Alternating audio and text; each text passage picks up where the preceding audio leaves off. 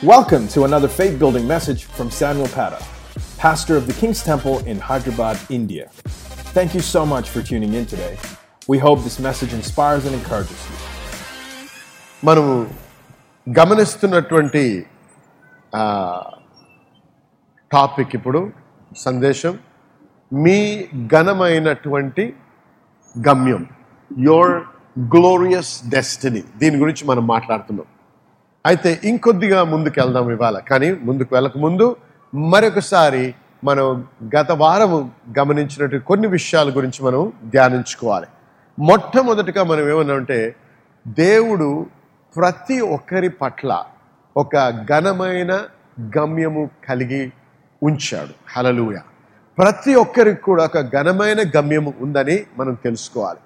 దేవుడు ఎప్పుడు పని చేసినా కూడా ఎలా పనిచేస్తాడంటే ముం- ముందుగానే మన అవసరాలన్నీ ఏమై ఉంటాయో మన అవసరాలన్నీ తీర్చబడడానికి మన మనకి ఏమి కావాలో అవన్నీ కూడా చేకూర్చిన తర్వాతే మనల్ని తీసుకొచ్చి ఆ స్థలంలో ఉంచుతాడు. అది మనము ఆది కాండంలో ఎలా చూ చూడగలం. ఆదాము అవ్వలను తెచ్చి ఏదేను వనములో పె- పెట్టక ముందే దేవుడు ఆ- ఆ ఏదేను వనము నాటి వారికి అవసరమైనవన్నీ కూడా వారి సదుపాయముగా ఉంచి అప్పుడు ఆదాము అవ్వను తెచ్చి ఏదైనా వనంలో ఉంచాడు. హలలుయా కాబట్టి ఆదాము అవ్వని సృష్టించిన తర్వాత వారి అవసరాలు ఏంటబ్బా అని చెప్పి ఆలోచించి అప్పుడు తయారు చేయడం మొదలు పెట్టలేదు ఎప్పుడు. ముందుగానే వారికి ఒక మంచి గమ్యంని ఆలోచించి ఆ గమ్యము స్వాస్థ్యమును వారికి కావలసిన అవసరాలన్నీ కూడా ఏంటో దేవుడు తెలుసుకొని వాటిని ముందుగానే అక్కడ ఉంచి అప్పుడు ఆదాం అవ్వను తెచ్చి అక్కడ ఉంచాడు. అందుకే లూకాసు వార్త పద్నాలుగో అధ్యాయం పదిహేడో వచనంలో ఇలా వ్రాయబడి ఉంది ఇంగ్లీష్లో ఎలా ఉందంటే and sent his servant at supper time to say to them they were bidden come for all things are now ready ఇప్పుడు ఏం చేస్తున్నారంటే అన్నీ కూడా సిద్ధమై ఉన్నాయి కాబట్టి రండి. విందు తయారు చేయబడింది. విందు సిద్ధపరచబడ్డది. కాబట్టి రండి అని చెప్పి ఆహ్వానిస్తున్నారు. గమనించండి. దేవుడు ముందుగానే మన అవసరాలు ఏంటో తెలుసు కాబట్టి వాటన్నిటికి కూడా మనకు మన మన కొరకు తయారు చేసి వాటిని స్వాస్థ్యంగా పిలిచారు. లేకపోతే ఒక గమ్యముగా కూడా మనం ఆలోచించగలం. ఒక ఘనమైన గమ్యము దేవుడు మన పట్ల ఉంచి అప్పుడు మనల్ని ఇక్కడ తీసుకొని వచ్చాడు. మరి సా- కీర్తనలు పదహారో అధ్యాయము ఆరో వచనంలో ఏముందంటే I have a goodly heritage నాకు మంచి స్వాస్థ్యము కలదు కలిగి ఉన్నాను. ఎవరిలో? దేవునిలో మనందరికి కూడా మంచి స్వాస్థ్యము ఉంది. హలలుయ రెండో పేతుడు మొదటి అధ్యాయం మూడో వచనం ఏమనుందంటే ఆయన ముందుగానే మనకి ఈ జీవితానికి మరి దేవునిలో బ్రతకడానికి కావలసినవి అన్నీ కూడా ముందుగానే మనకి అనుగ్రహించాడు అని వాక్యంలో వ్రాయబడింది. కాబట్టి గమనించండి ముందుగానే దేవుడు ఇవన్నీ సిద్ధపరిచాడు ఇవన్నీ తయారు చేశాడు ఇవన్నీ ఉంచాడు. కానీ వాటిని మనం స్వాధీనపరచుకోవడం మన వంతు. దేవుడు ఇవన్నీ తయారు చేసి మన ఒడిలో పడేయటం లేదు తెచ్చి పడేయటం లేదు. ఇవన్నీ తెచ్చి అక్కడ పెట్టి ఇప్పుడు నువ్వు దాన్ని స్వాధీనపరచుకో. దాన్ని స్వాధీనపరచుకోవడానికి నేను నీకు సహాయం చేస్తాను అంటున్నాడు దేవుడు.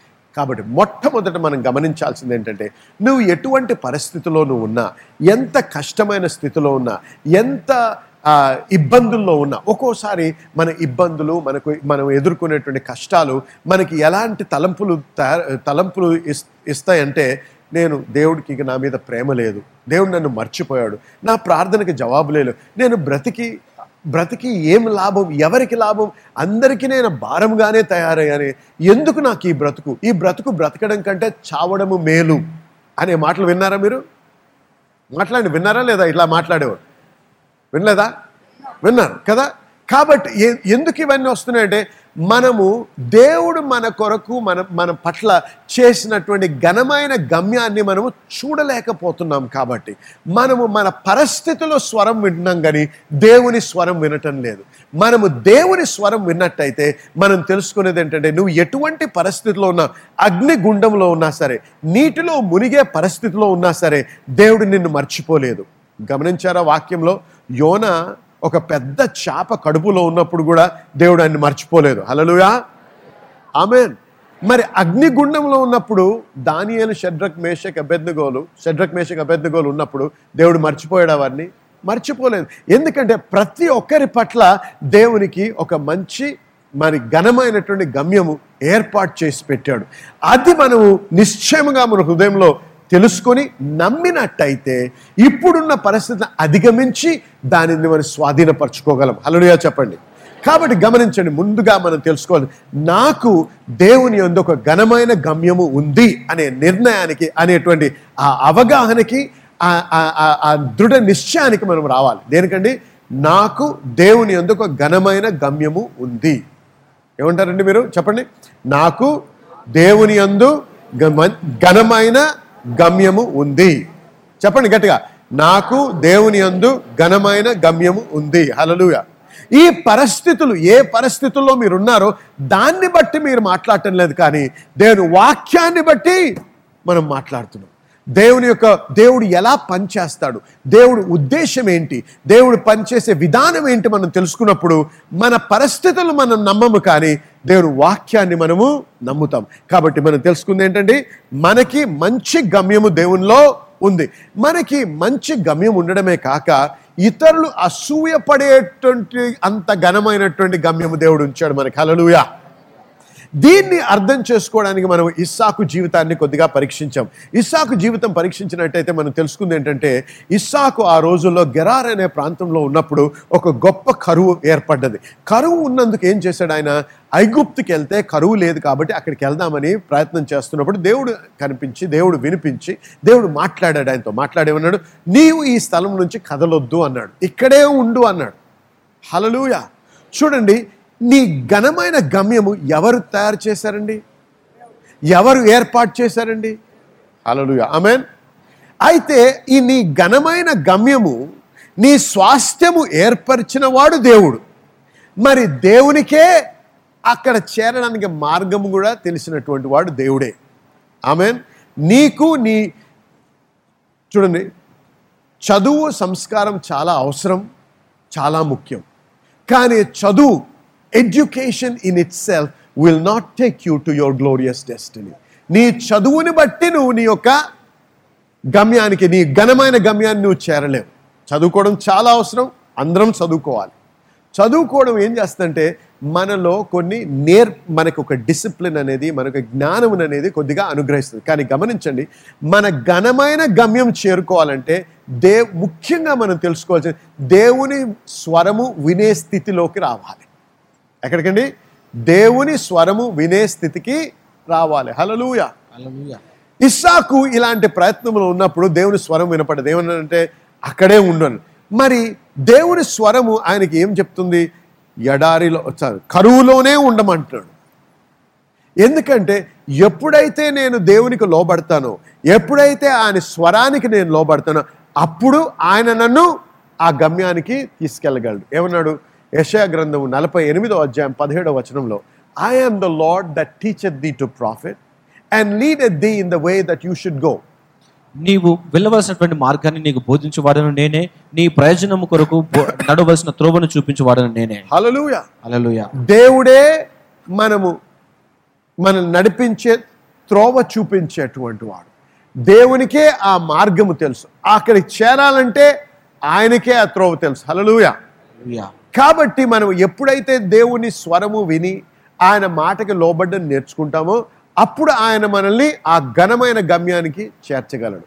అయితే ఇస్సాకు అక్కడే ఉండి నూరంతల పంటను కోశాడు. హలలుయ అందరికీ లోటు లేమి కరువు ఉన్నప్పుడు ఇస్సాక్ ఏమైందండి? అభివృద్ధి కలిగింది. Hallelujah amen! దేవునిలో ఎప్పుడైతే మనం స్థిరపరచబడి ఆయన స్వరమును వినడం నేర్చుకుంటామో.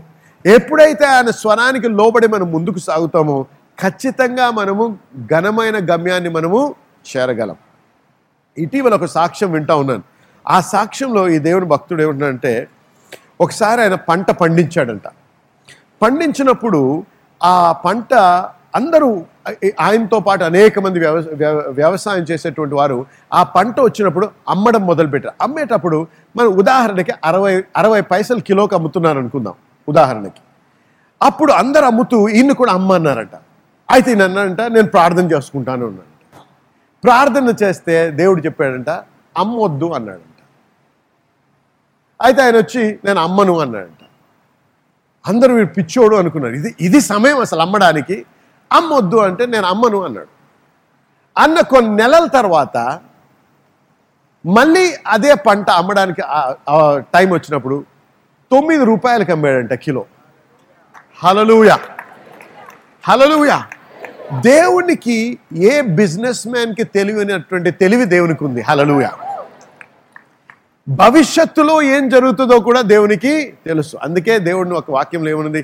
He knows the end from the beginning ఏ మనిషి ఎంత జ్ఞానవంతుడైనా ఎంత చదువుకున్నోడైనా దేవుని కంటే ఎక్కువ తెలిసిన వాడు వ్యక్తి లేనే లేడు. Hallelujah amen. కాబట్టి నా నా ఘనమైన గమ్యం చేరాలంటే నేను దేవుని స్వరం విని దేవుని వాక్యానుసారంగా నడిచినప్పుడు నేను ఆ గమ్యాన్ని చేరగలను. అయితే ఇస్సాకు ఎంతగా ఆశీర్వదించబడ్డాడంటే మరి ఆది కాండం ఇరవై ఆరో అధ్యాయం పద్నాలుగో వచనంలో ఎలాగుందంటే ఈ ఫిలిస్తీన్లు చూసి అసూయ పడ్డారంట ఏమయ్యారండి? ఏమయ్యారండి? అసూయపడ్డారు. దేవుడు నిన్ను ఎంతగా హెచ్చించి ఎంతగా దీవిస్తాడంటే లోకము చూసి అమ్మా అనుకోవాలి. ఏంటి అనుకోవాలి?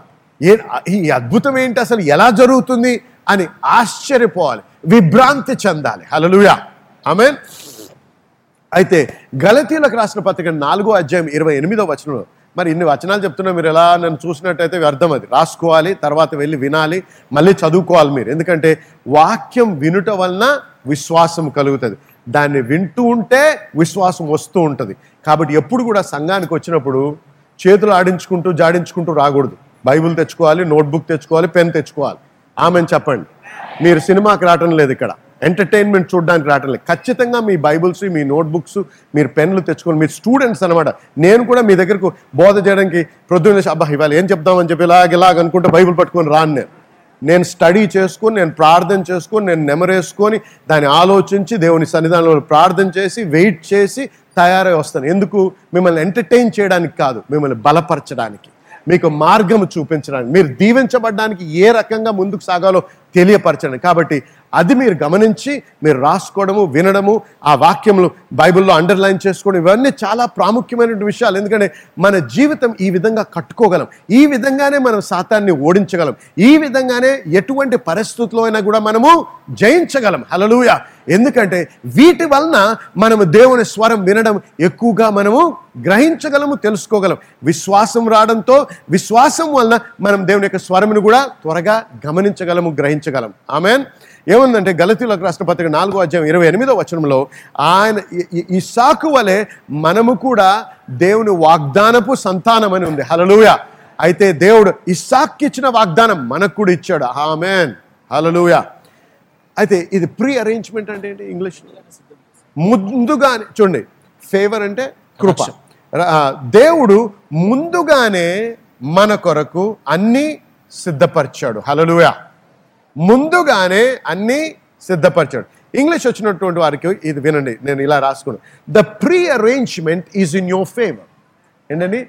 ముందుగానే దేవుడు సమకూర్చాడు. హలలుయ ముందుగానే అంటే ఏమన్నాడు దేవుడు దేవుని యొక్క వాక్యంలో? నీవు భూమికి పునాదులు వేయక మునిపే నిన్ను ఎరిగానన్నాడు దేవుడు. నీ తల్లి గర్భంలో రూపించబడక ముందే నిన్ను ఎరిగానని. నిన్ను ఎరిగినటువంటి వాడు నీకు కావలసినన్ని కూడా ముందుగానే సిద్ధపరిచి ఉంచాడు. హలలుగా చెప్పండి అందరూ. హల్లెలూయా. చూసారు? అందుకే మీరు యాక్సిడెంటల్గా మీరు పుట్టలేరు ప్రమాదవశాత్తుగా మీరు జన్మించలేదు. ఒక నిర్ణయం ద్వారా దేవుని ప్రణాళిక చొప్పున ఆ రైట్ టైంలో మీరు జన్మించారు. హలలు ఎందుకంటే ఆ నువ్వు నీవు జన్మించి వచ్చే సమయానికల్లా నీకు ఏమేమి అవసరం అవన్నీ కూడా సిద్ధపరిచాడు దేవుడు. హలలుగా చెప్పండి. హలలుయ ఆమె అందుకే ఇర్మి ఇర్మియా గ్రంథము ఇరవై తొమ్మిదో వచనం ఇరవై ఎనిమిది తొమ్మిదో అధ్యాయం పదకొండో వచనంలో ఏమనుంది చదువు నాయన ఒకసారి. నేను మిమ్మును గురించి ఉద్దేశించిన సంగతులను నేను ఎరుగుదును. ఆ, దేవుడు మన గురించి ఉద్దేశించామని నేను ఎరుగుదును అంటున్నాడు.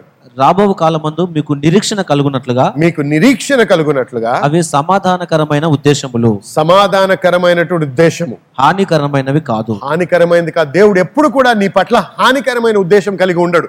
ఎప్పుడు కూడా నీకు సమాధానము నీకు సమృద్ధి నీకు సంరక్షణ ఇవన్నీ ఇచ్చే ఉద్దేశం కలిగి ఉంటాడు దేవుడు. అందుకే గమనించండి. మనకి ఒక డెస్టినీ ఉంది. డెస్టినీ అంటే గమ్యం.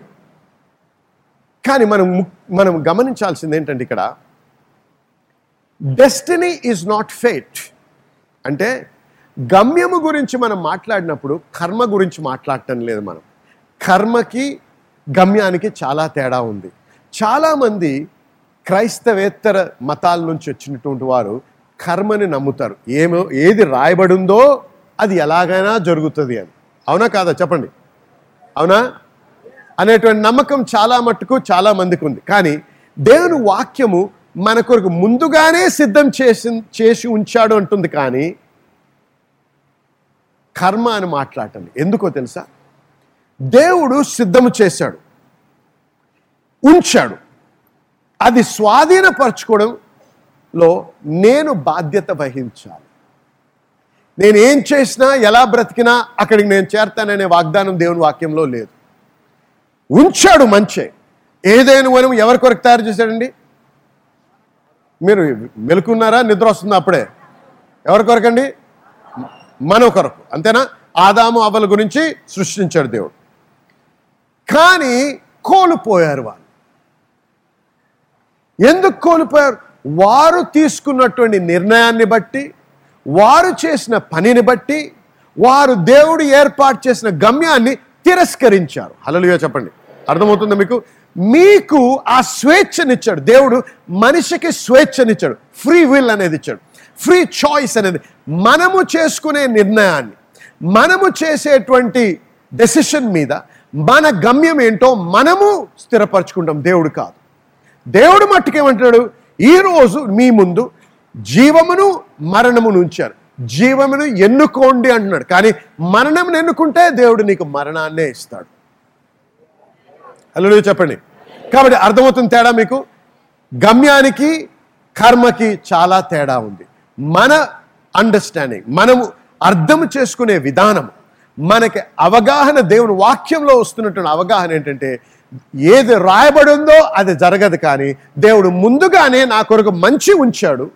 ఆ మంచిని నేను స్వాధీనపరచుకోవాలంటే నేను బాధ్యత వహించడం నేర్చుకోవాలి. నా జీవితం పట్ల నేను బాధ్యుడను. అలలుయా కాబట్టే జనులారా వినండి. ఉట్టి ప్రార్థన చేస్తే సరిపోదు. ప్రార్థన చేస్తూ బాధ్యత వహించి సరి అయిన నిర్ణయాలు తీసుకున్నప్పుడే మీరు ఆశీర్వదించబడతారు. అంతే తప్ప నేను ఇష్టం వచ్చినట్టు నేను బతుకుతాను. నేను లంచాలు తీసుకుంటాను. పిచ్చ పిచ్చ వేషాలు వేస్తాను. నేను దేవుని దగ్గర ప్రార్థన చేస్తాను ఉపవాసం ఉంటాను. ఖచ్చితంగా దేవుడు ఆశీర్వదిస్తుంటే అది కానే కాదు. హల్లెలూయా.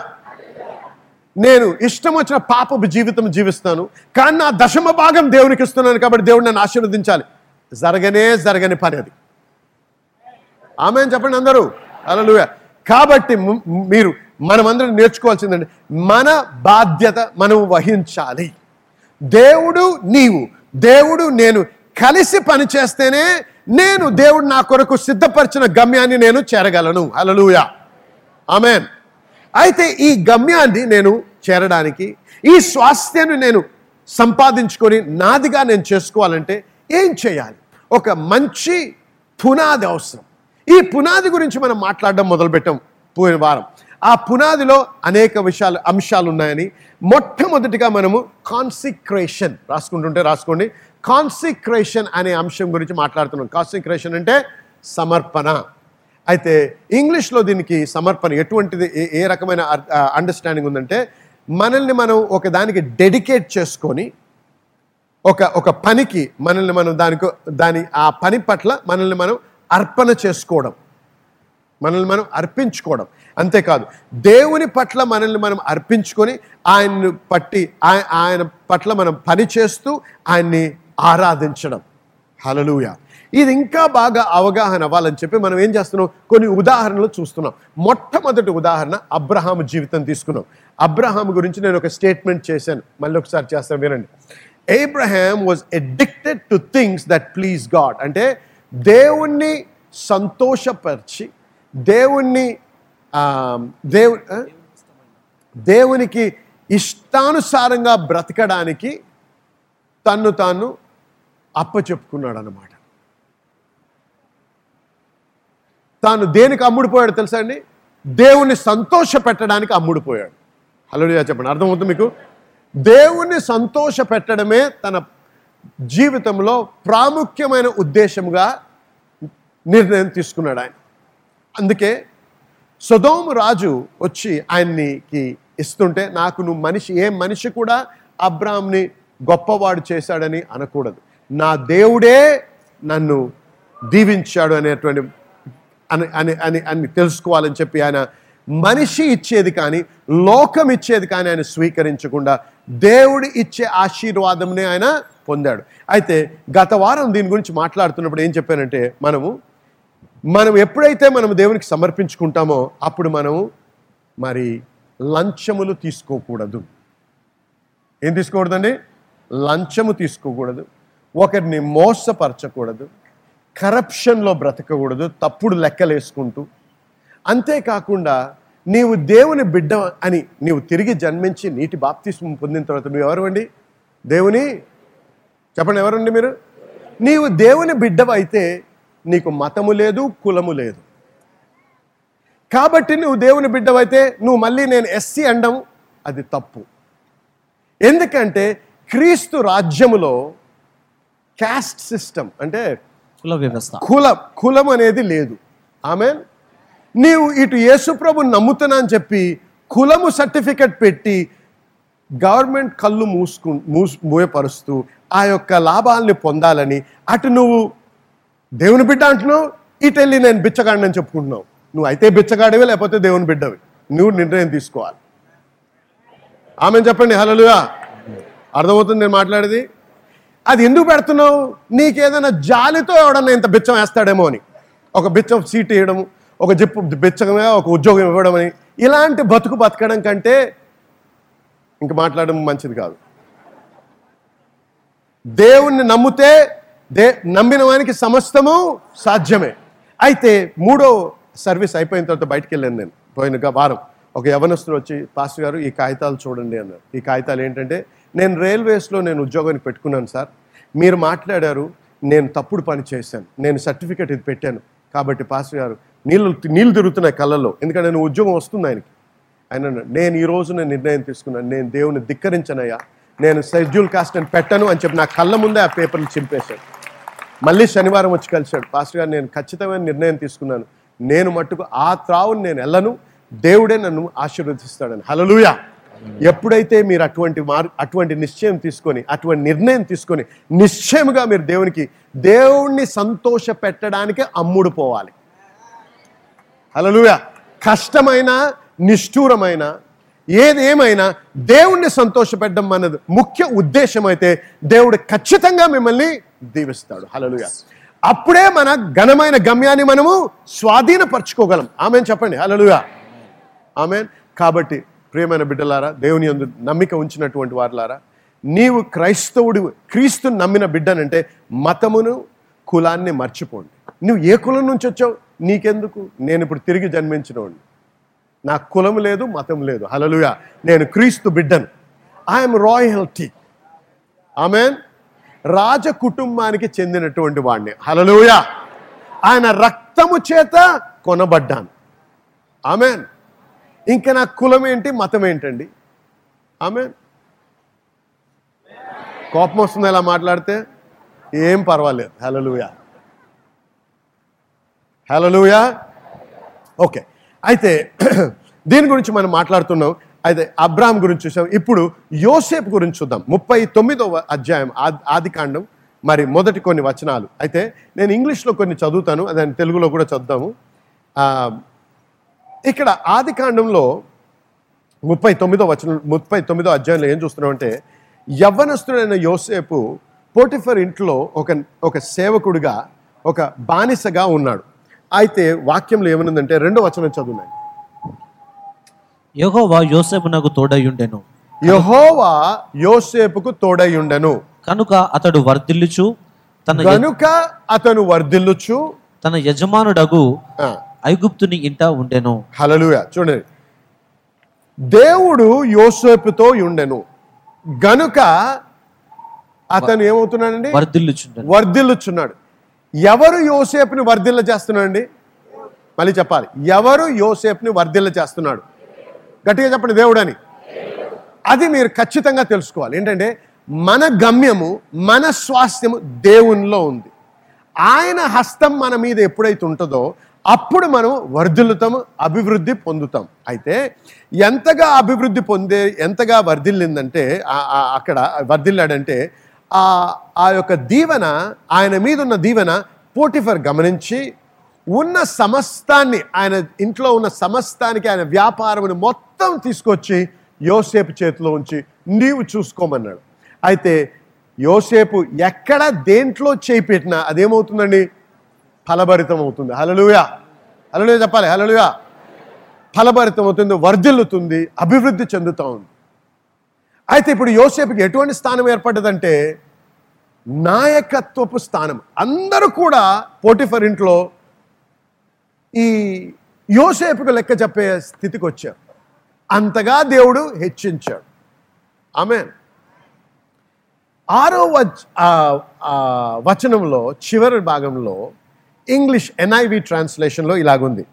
Joseph was well built and handsome అంటే బాగా ఏంటది? రూపవంతుడు. రూప? రూపవంతుడు సుందరుడు. రూపవంతుడు సుందరుడు. అంటే ఈ రోజుల్లో రాలంటే ఒక సిక్స్ ప్యాక్ ఉందన్నమాట యోసేఫ్కి మంచి వెల్ బిల్ట్ అంటే మంచి చూడ్డానికి చాలా ఆకర్షణీయంగా ఉన్నాడు. హలలుయ గమనించండి అంత హ్యాండ్సమ్గా ఉండి ఇంత వెల్ బిల్ట్ ఉన్న ఆయన ఏం తెలుసుకున్నాడంటే నా దీవెనకి నా ఫలమైన ఫలభరితమైన జీవితానికి నా యొక్క ప్రమోషన్కి లైఫ్లో అంటే అభివృద్ధికి కారకుడు దేవుడు అని మర్చిపోలేదు ఆయన. గమనించండి. పోటిఫరు అబ్బా ఎంత బాగున్నాడు చూడడానికి. కాబట్టి నాయకుడు చేద్దాం అనుకున్నాడా? లేదు కదా? ఎంత చూడ్డానికి ఎంత బాగున్నా దేవుడు ఏమన్నాడు? మనిషి బాహ్యాన్ని చూస్తాడు కానీ నేను హృదయాన్ని చూసేవాడిని అన్నాడు. గమనించండి మీరు. ఎందుకు చెప్తున్నాను యవనస్తులారా? వివాహం చేసుకునే ఉద్దేశంలో ఉన్నటువంటి వారు పైన పటారం చూసి లోబడకండి. ఒక్క రామని అనలేదు. సిక్స్ ప్యాక్ సిక్స్టీన్ ఇయర్స్ తర్వాత సిక్స్టీ ప్యాక్స్గా మారొచ్చు అది. అసలు ప్యాకే ఉండదు. కానీ మనిషి హృదయము మెరుగు చెందుతానే ఉంటుంది. హలలుగా ఎప్పుడైతే నువ్వు దేవునిలో ఉంటావో. ఆమెన్? అయితే ఇటువంటి పరిస్థితుల్లో ఉన్నప్పుడు యోసేపుకి దేవుడు ముందుగానే ఒక దర్శనము అంటే ఒక కళనిచ్చాడు రెండు కళల ద్వారా కూడా దేవుడు ఏమని మాట్లాడాడు? నీవు నాయకుడు అని చెప్తున్నాడు. నీ జీవితం పట్ల నాకు ఒక మంచి ఘనమైన గమ్యం ఉంది ఆ గమ్యం ఏంటో తెలుసా? నువ్వు అనేకులకి నాయకుడిగా మారుతావు. హలలుయా గమ్యాన్ని మనం ఆ ఘనమైన గమ్యాన్ని స్వీకరించుకోవాలి మనం స్వాధీనపరచుకోవాలంటే మొట్టమొదటి పునాదిలో మొట్టమొదటి అంశం ఏంటండి? సమర్పణ. దేవుణ్ణి సంతోష పెట్టే వానిగా నేను బ్రతకాలి. అలలుయ ఎవరినండి? దేవునికి ఆయాసకరమైంది దేవునికి విరుద్ధమైనటువంటి విషయాల్లో నేను పాలు పంచుకున్నట్టయితే నేను జోక్యం చేసుకున్నట్టయితే నేను వాటికి లోబడ్డట్టయితే నేను దేవుని యొక్క నాకు నాకు దేవుడు ఏర్పరిచినటువంటి ఆ గమ్యాన్ని నేను చేరలేను అనేది మీరు తెలుసుకోవాలి.